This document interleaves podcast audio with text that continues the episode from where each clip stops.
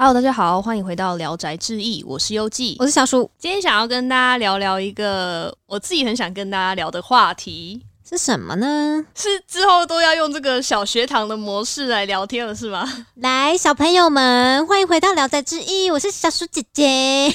不要，好吧，我也觉得不要，好恶哦、好恶心哦！他疯了。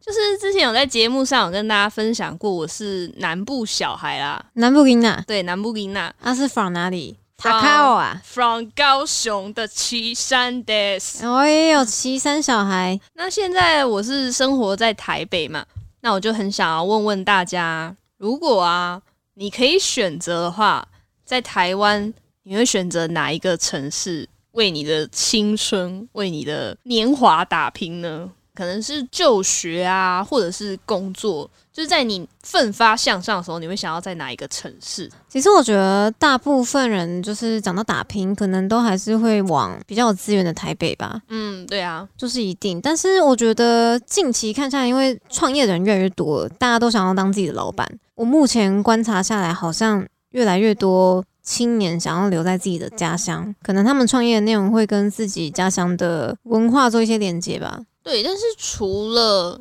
有能力创业的人以外，你单纯就只是当一个哦，上螺班丝，当一个螺丝的话，我想大家应该还是会选择台北为主啦。对，资源多，机会多，薪资也比较高，但房租他妈的贵。然后城市也比较繁华，比较拥挤啊。你就是在一个小小的圈子里面生活这样子，适合工作，但生活的话，我打上一个大问号啦。对啊，身为南部小孩，以生活来讲的话，我还是喜欢南部的生活步调，还有人情味啦。诶，就连我一个台北人，我都想要离开台北。我真的不太喜欢台北的蛮多因素。诶，我想离开台北的第一名就是天气，嗯，因为太湿了，然后我过敏又太严重，所以我一年到头鼻子根本就没有通过，然后每天湿漉漉的那种湿气，让我觉得我的身体好像快发霉。然后房间里面的海报也都翘起来，这真的是哦！很阿展。而且现在什么时候要到了？梅雨季要到了，天哪！对啊，其实我觉得像这种南北话题，说真的也是聊到一个很多人在聊啦。很多人在讲了，却又让人那么的有共鸣。因为真的，你如果两边的生活都体会过的话，就会发现真的差异性蛮大的。而且像是最经典的一个话题吧，人情味的差异，可能优记他本人就是北漂仔，他应该更有共鸣。你觉得人情味是真的有差吗？真的有差。我觉得在台北生活，大多的时候都是有一个竞争力或是一个比较心态，生活在这个环境之中，就是不知不觉的。因为毕竟大人也会有这样子的一个比较心态，他当然也会影响给小朋友。那台北的话，因为就是生活的压力，我觉得稍大一点，然后加上房租什么的，嗯，你在生活上可能就会负担很多压力。那在这个压力之下，你就很容易会去有一个竞争，然后比较的心态。那这样子的一个思想，一定会影响给你的小朋友。那小朋友在学校的时候也会有这样子比较心态。但是我觉得，如果是以我在南部的学校去相处的时候，我会觉得说，南部的人其实大多都是以一个平稳的生活，一直以来都是这样子的生活方式。所以你不太会有那种压力，我觉得有可能也是因为城乡差距啊，嗯因为可能比较乡下的地方没东西玩嘛，啊，没东西玩，好玩的东西在哪？就在人身上啊。对啊，对啊，就去跟人交流，那可能是他们那边最好玩的事情了。的确的确，这是真的。而且我刚才也觉得说，因为台北的生活空间很压缩嘛，像我家也是住公寓啊，然后我们家又不是那种一层一户的，可能我们这一层就有三户吧。我发现好像邻居之间的感情很薄弱，不太会就是上下左右去打招呼，嗯，然后甚至大概只会依稀知道哪一层楼是住谁，但是也不太会知道说他们家是在做什么，除非你有意要去跟他们聊天。而且我发现有一件事哦，就是很多人都会在开门之前，如果听到隔壁户也在开门的话，就会等一下、啊，对，就会停下手中的钥匙，就是因为我现在也会。哎、我也会。想看到，我想，哎、干他们要出来，我要停住，我不要出去。哎、好，他搭电梯下去，我要出门了。而且我会等到他搭电电梯下楼，对我才会狗音当的时候才会开门。哦，好糟哦，就就不知道什么，就是觉得你、突然就不太想接触人，到底是怎样？这是还是这是台北的？迷之七大问啊。对对啊，为什么会这样、七大灾问。总之啊，我觉得不管是身处于都市都会人，还是在比较没有那么繁华的乡镇生活的人们，彼此都有彼此不同的烦恼啦。所以也不要去就是互战，因为我觉得站在每一个角度上的人都会有各自不同的想法。哇，又是一个很鸡汤。所以大家也可以想想看，假如你真的有机会可以选话，你大概会选择哪样的城市呢？那我们今天也想要带来一个作品跟大家做分享。我们今天要讲的这个作品呢，也是这一季刚好有动画化的，叫做《跃动青春》。那相信有看动画，大家应该都很惊艳他的那个 OP 吧？嗯，跳舞的那一段真的太棒了，很可爱，做的非常非常好。那前面我们讲了一大段，就是关于城乡差距的小故事，跟这部作品呢，就是非常的有连接性啦。其实这个作品的故事大纲呢，就是在讲述一位从石川县，大家应该对石川县比较没有那个地理位置上的认知。那稍微讲一下呢，石川县其实是日本蛮乡下的一个地方，它是依着海的一个城市。那我们的女主角叫做岩仓美津卫。就以下就叫她小美吧。那小美她就是从这个石川县的偏远的小镇远来到东京念书。她是来东京的一所重点高中，叫做燕西高中来读书。那所谓重点高中，其实在就是日文里面就是在说升学高中啦，就是以成绩为导向的高中这样子。前几志愿这样。对对对。那这部作品是高松美孝老师的漫画作品，它是从二零一八年十月的时候在月刊 Afternoon 上面开始连载，就在今年的四月呢就改编成电视动画了。那动画的方面是由 PA Works 负责的。那这个动画公司也是负责前阵子很红很红的派对咖孔明的动画制作公司没错，那这一部我觉得也算是这一季的，大黑马吗？我觉得是诶、完全是。可是比较可惜的是，台湾没有代理啦，所以你只能迷之微笑这样 子。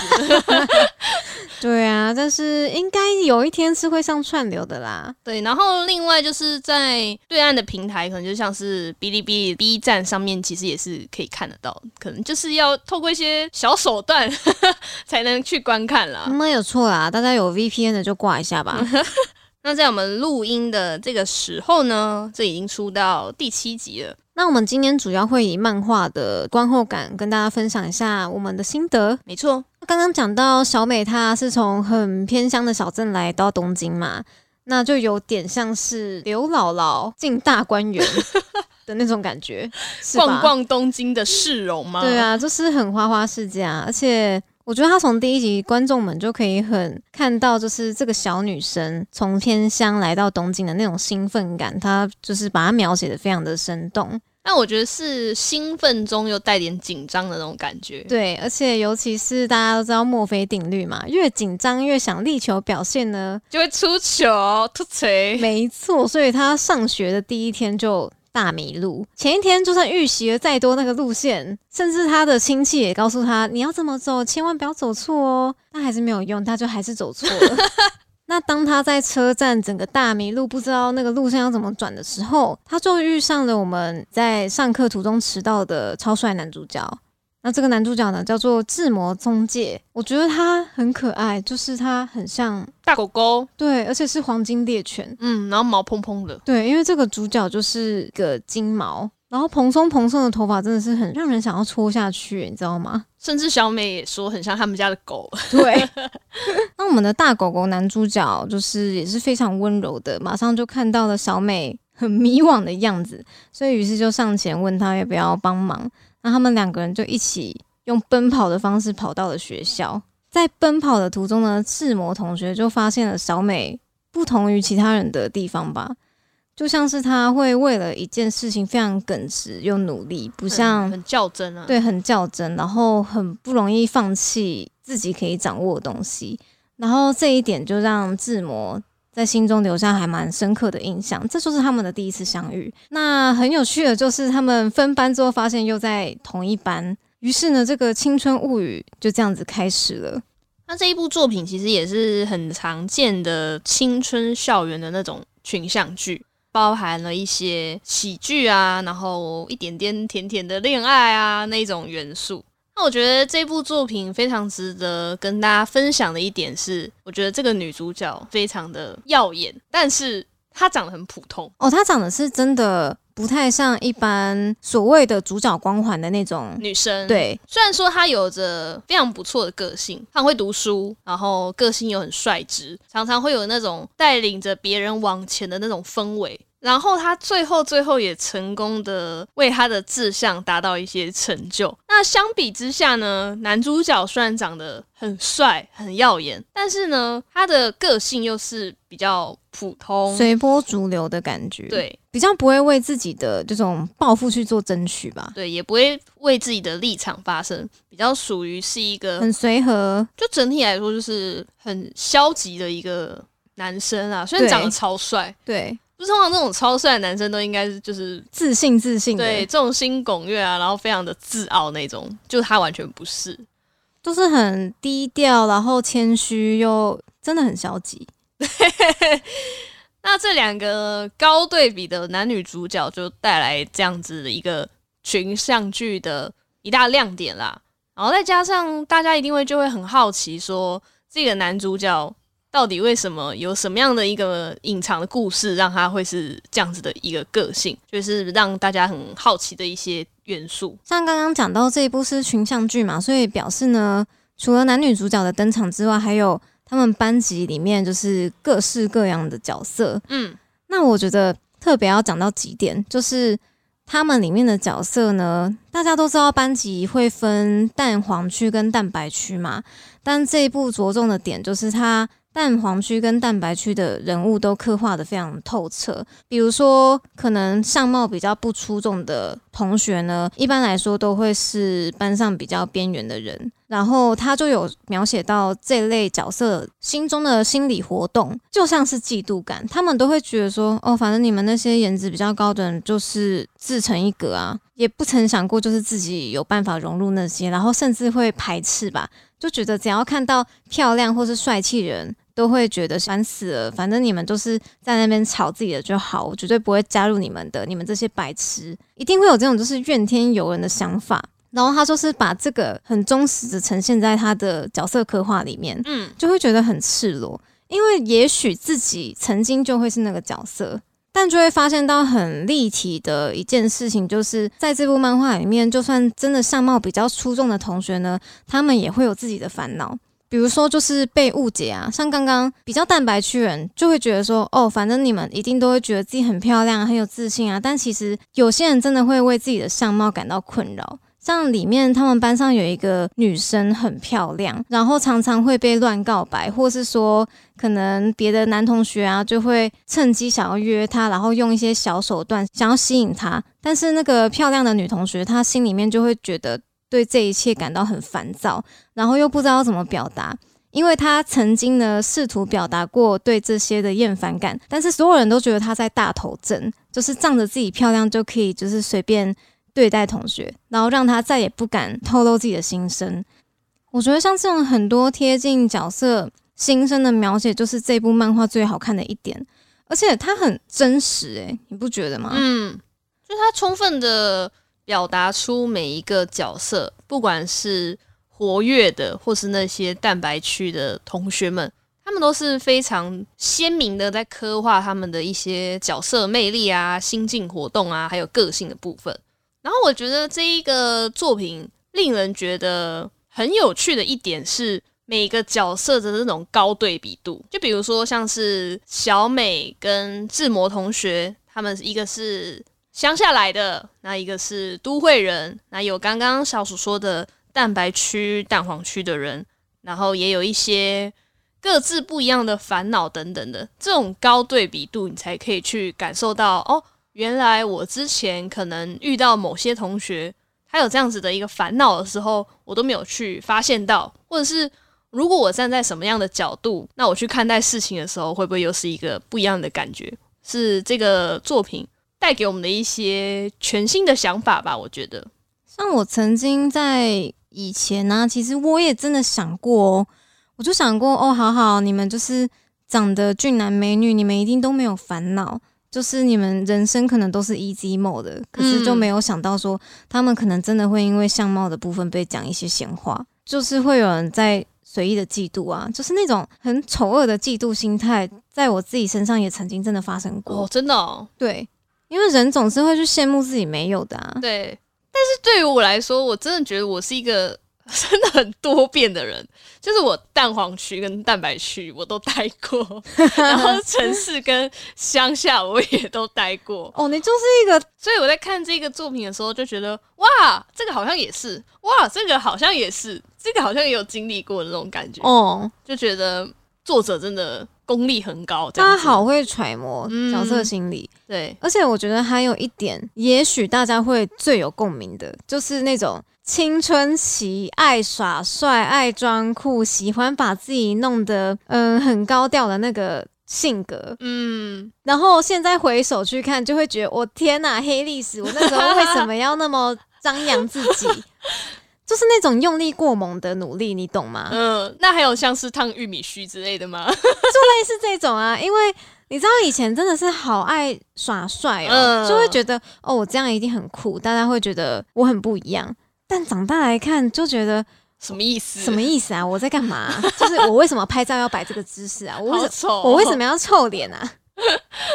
说到这个，我以前很喜欢，就是那时候不是流行什么比耶什么什么之类的啊、嗯我们就一定要比不一样，就比一个就是一个七在下 就一定要跟别人不一 对，样。超屁。然后我刚刚提到那个很有共鸣的一点，其实就是他的时间点选的是高中嘛，嗯，从高一入学，大家高一的时候都会做一些特别的改变吧，因为觉得从国中升上高中，很像变成一个小大人，尤其是女生会觉得更要花心思去打扮，打扮对，然后就会开始研究说，哦，我要怎么去装扮自己啊？化妆对啊，化妆啊，或是一些女生的小心机，都会从那个时候开始学习。然后，尤其是如果班上有一些自己相中的男同学，就会在他面前搔首弄姿。大家一定都有这个经历的啦，就是对女生朋友跟对喜欢的男生那个态度之差异哦，真的是太明显。太好笑了，太好笑。然后呢，在这部漫画里面呢，完全可以看到这些所有。在这个漫画里面有一个角色呢，也是小美她的同班同学，就是同班的女生，她叫做江头。那这个江头同学呢，其实从第一天分班进到这个班级里面，他就目标锁定了志摩，因为志摩实在长得太帅了。那江头他呢，就是可能也是很想要交一个帅气的男朋友吧，所以在分班刚开始，大家都还在熟悉彼此的时候，他就有意无意的会一直出现在志摩同学的面前呐、然后就是可能想要跟他套近乎啊，打好关系。然后呢，他又发现了一点，就是志摩同学跟小美关系好像特别好，所以他可能呢也是因为这一点，他跑去跟小美打好关系。那小美一开始就觉得哇，他天呐，人好好哦，就是主动来跟我打招呼，然后主动来跟我做朋友，那他一定是个好人。那结果呢，后来小美就被提醒了，她被提醒说：“诶，你真的觉得江头同学是为了要跟你要好才跑来接近你吗？没有，他根本是为了志摩同学才故意跑来跟你交朋友的。”利用了，对，然后呢，当小美被提醒自己是被利用的时候，她当下就有点像是天崩地裂，就会觉得你们城市人也太难了吧，在我们小镇从来没有这种勾心斗角，为什么我才刚来到这个学校第一个礼拜就要遭受这种女生之间的权力游戏？嗯，心机大战，对，心机心机大战，小美就是感到非常的不解。然后呢，这个事件瞬间让我回到了国中时期，哦，真的哦，国中跟高中时期，嗯，班上一定有这种女生啊，怎么可能没有？就是那种在男生面前跟在女生面前态度一百八十度大转变的女生，就是我们俗称的，被被被被起，哎呀，就是就是会有这种女生。然后我就我就笑了，我觉得哦天哪，对，真的有。可是大家也不要想说江头同学是一个怎么样的角色，因为他太真实了，真实到你没有办法讨厌他。而且呢，看到后面你会发现，作者对于每个角色的成长幅度，他的立体刻画很生动啊。这个江头同学随着这个故事的演进呢，他们在班上产生的化学变化真的很好看。从高一到高二的这个时间，就是跨越这个时间维度啊，班上同学的感情越来越好。那中间他们是怎么变好的？这又是一个很真实的感觉吧。从以前就是可能你对某个同学会心生嫌隙，但到后面呢，又会因为一些彼此的心胸敞开而化解那些尴尬，这都是常有的事。对，这都是常有的事，就可以看到这部漫画里面的这些孩子们是怎么从尴尬之中慢慢转变成好朋友，甚至是真的很好的亲友。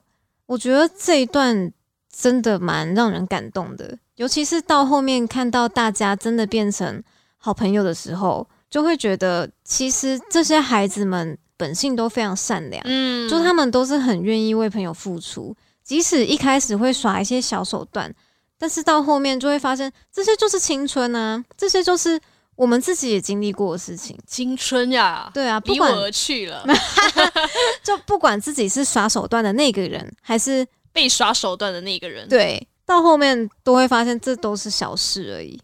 然后在这样子的一个青春的物语之下，常常不是会有那种追梦仔嘛，就是为了自己的梦想而努力去实践的人。在这个故事里面啊，他讲了一句很残忍的一句话，就是你不要想着你努力就一定会有回报。你不觉得在这样子一个青春物语里面是一个当头棒喝吗？就是硬生生的泼了一桶冷水。我当时看到这个时候就想说。天啊，这不是一个青春物语的故事吗？不是应该鼓励大家勇敢追梦，对，勇敢追梦等等的。但其实不是，就是它也是一个好的意向，就等于是说，我们都会觉得说，我们对彼此的付出，或是对实际的一个事物的付出，一定会得到回报。但其实并不是必然啦。我觉得这个故事里面也有呈现出这样子的一个现实的一面。像里面有一些角色啊，他们在青春的时候，对于一些事物或是对一些自己的梦想过分努力的时候，他们总是会觉得我未来就一定会是那个独一无二，我一定会成功。但有时候，我觉得更应该去享受那个过程吧。比如说，你真的很想要当编剧，那你去努力实践那时候发光的样子，想象你自己未来的一个画面的时候，我觉得这是一个更。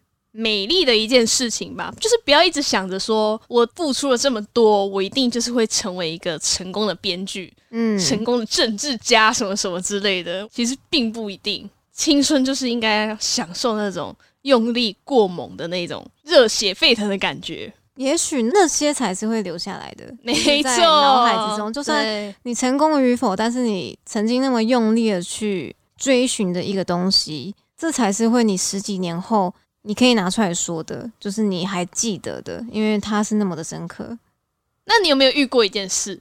就比如说，你很想要买一个东西，嗯，然后你很想很想要买，对，不要提这个，就是你真的很想要买一个东西，为此而努力了很久很久很久之后，你终于买了它。但是你得到它的那一刻啊，你突然就觉得哦，好像也没什么耶。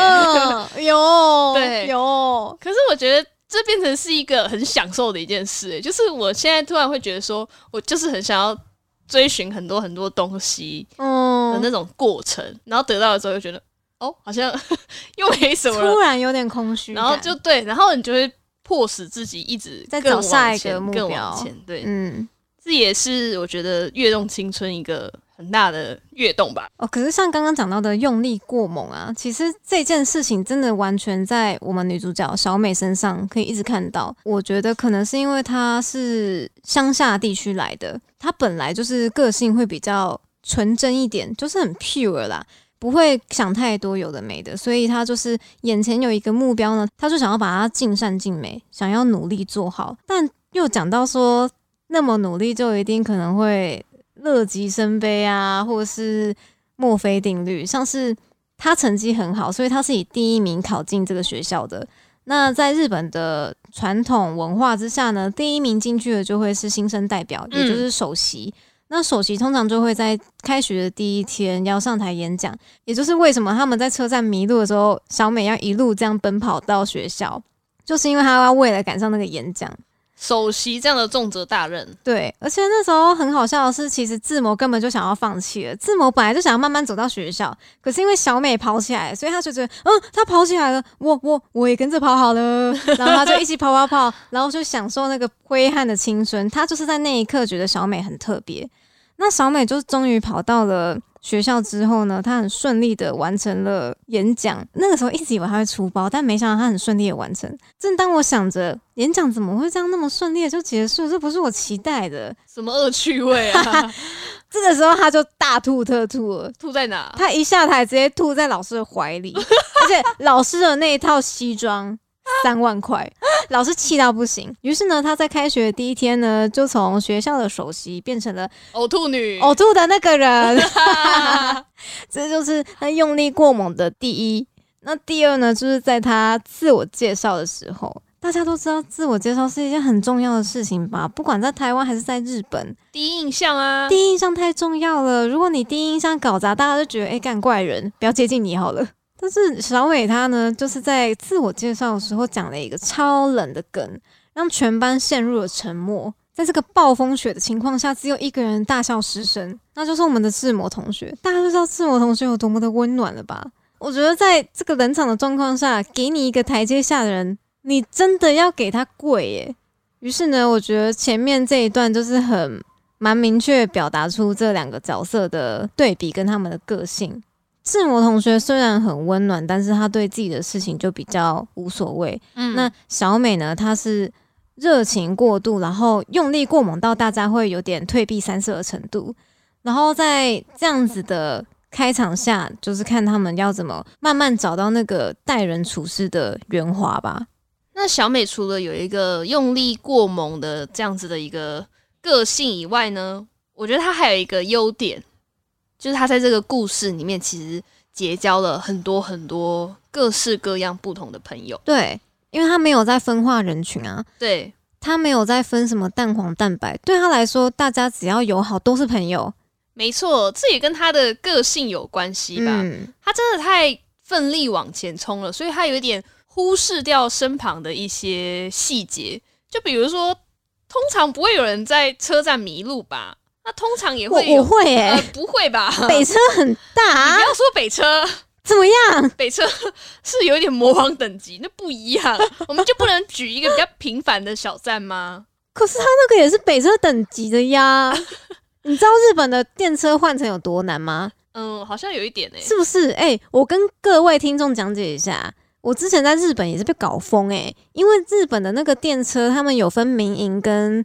政府营运，嗯，然后他们那个电车的换乘就很麻烦，你要去算说你这条线要接哪一条线会比较省车费，或是说这条线接哪条线会比较快，因为民营跟政府官营的线路是不一样的。有时候站的位置还也是不太一样，对，可能有的还要再走一段，就是我觉得很难，而且尤其是对那种小美，她原本可能就只有一条线路，然后突然到这个东京有哇四五条，她真的是会不知道怎么换呢？帮小美讲话，因为我也是路痴，路痴呼路痴。但除了这个以外呢，他对他的班级同学其实也是比较。关心度也没有到那么大，但是我所谓的关心度是他的那个细心的程度啊，是阅读空气吗？是吗？稍微有点像那样的感觉，他有一点不太会阅读空气，他就是想讲什么就讲什么，哎，有一点。但也是因为这样子个性的关系，让他结识到了各种各样不同的朋友。嗯，就比如有像那种什么很阴沉的啊，或什么一线的美女帅哥啊。甚至是一些对他有一些嫉妒心的心机女，连这样子的一个角色，他都可以收服。对，Pokemon get 到他对，像这样吗？所以这是我们训练家小美收服各路伙伴的故事，是不是？是是是，对对对对对，这个就是大概是一个这样子的故事。也，不是这样子的吧？所以你可以知道说，除了在学校以外啦。然后还有在社会上，我之前有看到一句话，很适合这样子的一个场景，嗯哼，那就是你不要去冷漠的对待从你生命中经过的一些陌生人，嗯，因为他们有可能是天使乔装的，他们有可能会为你的生活带来一点不一样的东西，那如果今天假设你冷漠对待他们，漠视他们了，这个缘分就跑掉了这个。缘分就不见了。嗯那嗯，你的贵人就消失了，哦你的天使就离你而去了。所以我觉得小美在这个部分也为我们带来一个非常正向的模范，除了不会阅读空气以外，嗯，不难看出来，她其实对她的同才们带来很多正面影响。哎，是啊，对她搞不好也是他们，的天使啊，没错，对啊，对，啊。哦，而且其实我看这一部的时候，我很常有点鼻酸泛泪耶。这个故事太温暖了，就是那种小朋友之间会为彼此着想的那种感觉，我就觉得哦，好温暖。就这个世界是美好的。我在看这一部的时候，我觉得这也是作者带给我们读者的一些力量了。对就觉得他们好善良哦，就他们怎么那么善良啊？就他们的友情是没有隔阂的。很纯洁的，很纯洁，尤其是哦，大家一定要看到他们分班之后，你知道分班是多么痛苦的一件事吗？你好不容易在这个班上建立了自己的交友圈，好不容易要开始慢慢的发展的更深入，这个时候就要分班了。分班之后，整个重新打掉啊，那种不安的感觉真的是太难以适应了。嗯嗯，哦，他分班的这一 part 真的是画的好好哦，编剧程度好赞哦。只能赞叹一下高松美校老师。老师太强了。除了刚刚一直提到的，就是大家各种友情的交错，大家彼此的那个缘分是怎么建立起来以外呢，其实感情线也是这一部的大家很在意的地方。那尤其是小美跟志摩同学，他们到底会不会成为一个 CP？其实大家都一直在敲碗啊，大家都觉得哦，他们好适合哦。在意这个感情线处理的听众们，一定要去看漫画。是，因为它很神奇耶、我觉得这部的感情线，它处理的方式跟一般的少女漫画或是一般的青春爱情漫画很不一样。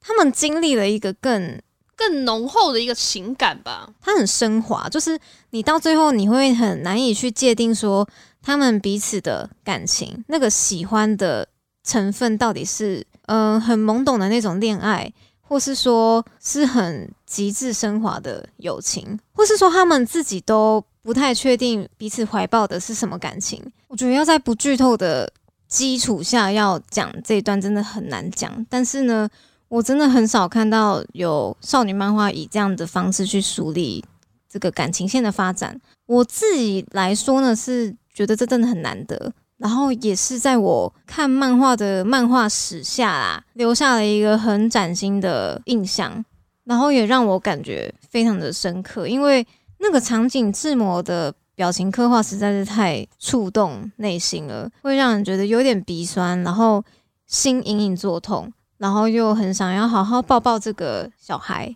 也想就是知道说他之前到底经历了什么。然后为什么会有这样子的反应？哦，这样讲真的是好模糊，但是大家去看漫画，拜托会，吗？我觉得你讲很唯美，这样很好啊，真的吗？我觉得好模糊哦。给听众一个朦胧美的感觉。对啊，志摩同学跟小美的感情发展都在漫画里面，大家去看。那节目的最后呢，其实我们之前在看我们的数据的时候，就发现我们的听众好像很多都是台中诶、不知道为什么。嗯，是我们比较接地气吗？我不知道，就是台北的听众好像还比较少数，然后有有一部分是台中，然后还有一小部分是台南。那真的是我们比较接地气 我是？不知道啦，但就是想要推坑这些台北以外的听众呢，去看这部漫画。不知道大家有没有一些人是在台北工作的？也许看完这部漫画会有一些新的共鸣吧，也说不定。那如果大家对就是南北差距有一些有趣的故事想要分享的话，也可以告诉我们。没错，对我们很乐于听你们分享。对，因为优纪本人就已经经历过好多，他有很多可以跟你们聊的。真的耶。对啊，超白痴！他之前说他国小的时候，因为在台北念过一段小学，然后那个战斗陀螺以前好像有分手动跟自动版。嗯，优纪呢，他拿的是手动版的。就是那种还要拉那个塑胶绳的那种塑胶把手啊。那他们班上比较前端的自动版同学就禁止手动版的同学加入他们的陀螺战斗。对啊，真的是很难过哎，排挤同才不带这样子的吧？你说用陀螺分化吗？对啊，难得有女性同学想要玩战斗陀螺，为什么不让人家玩？因为你要自己拉。嘛爸妈就没给我那么多零用钱买自动的嘛，哦，随便举都有一些烂故事可以说，真的。超好笑快。来跟我聊天。那今天一样很感谢听到这边的听众朋友们，有喜欢我们的频道的话，可以到各大平台追踪订阅我们。如果想要看我们的宅日常的话呢，欢迎到 IG 上面搜寻“聊宅之意”或是 LZZY 底线 Radio 就可以找到我们喽。那我们今天节目就到这边，我是小鼠，我是优记，那我们下周再见，拜拜拜。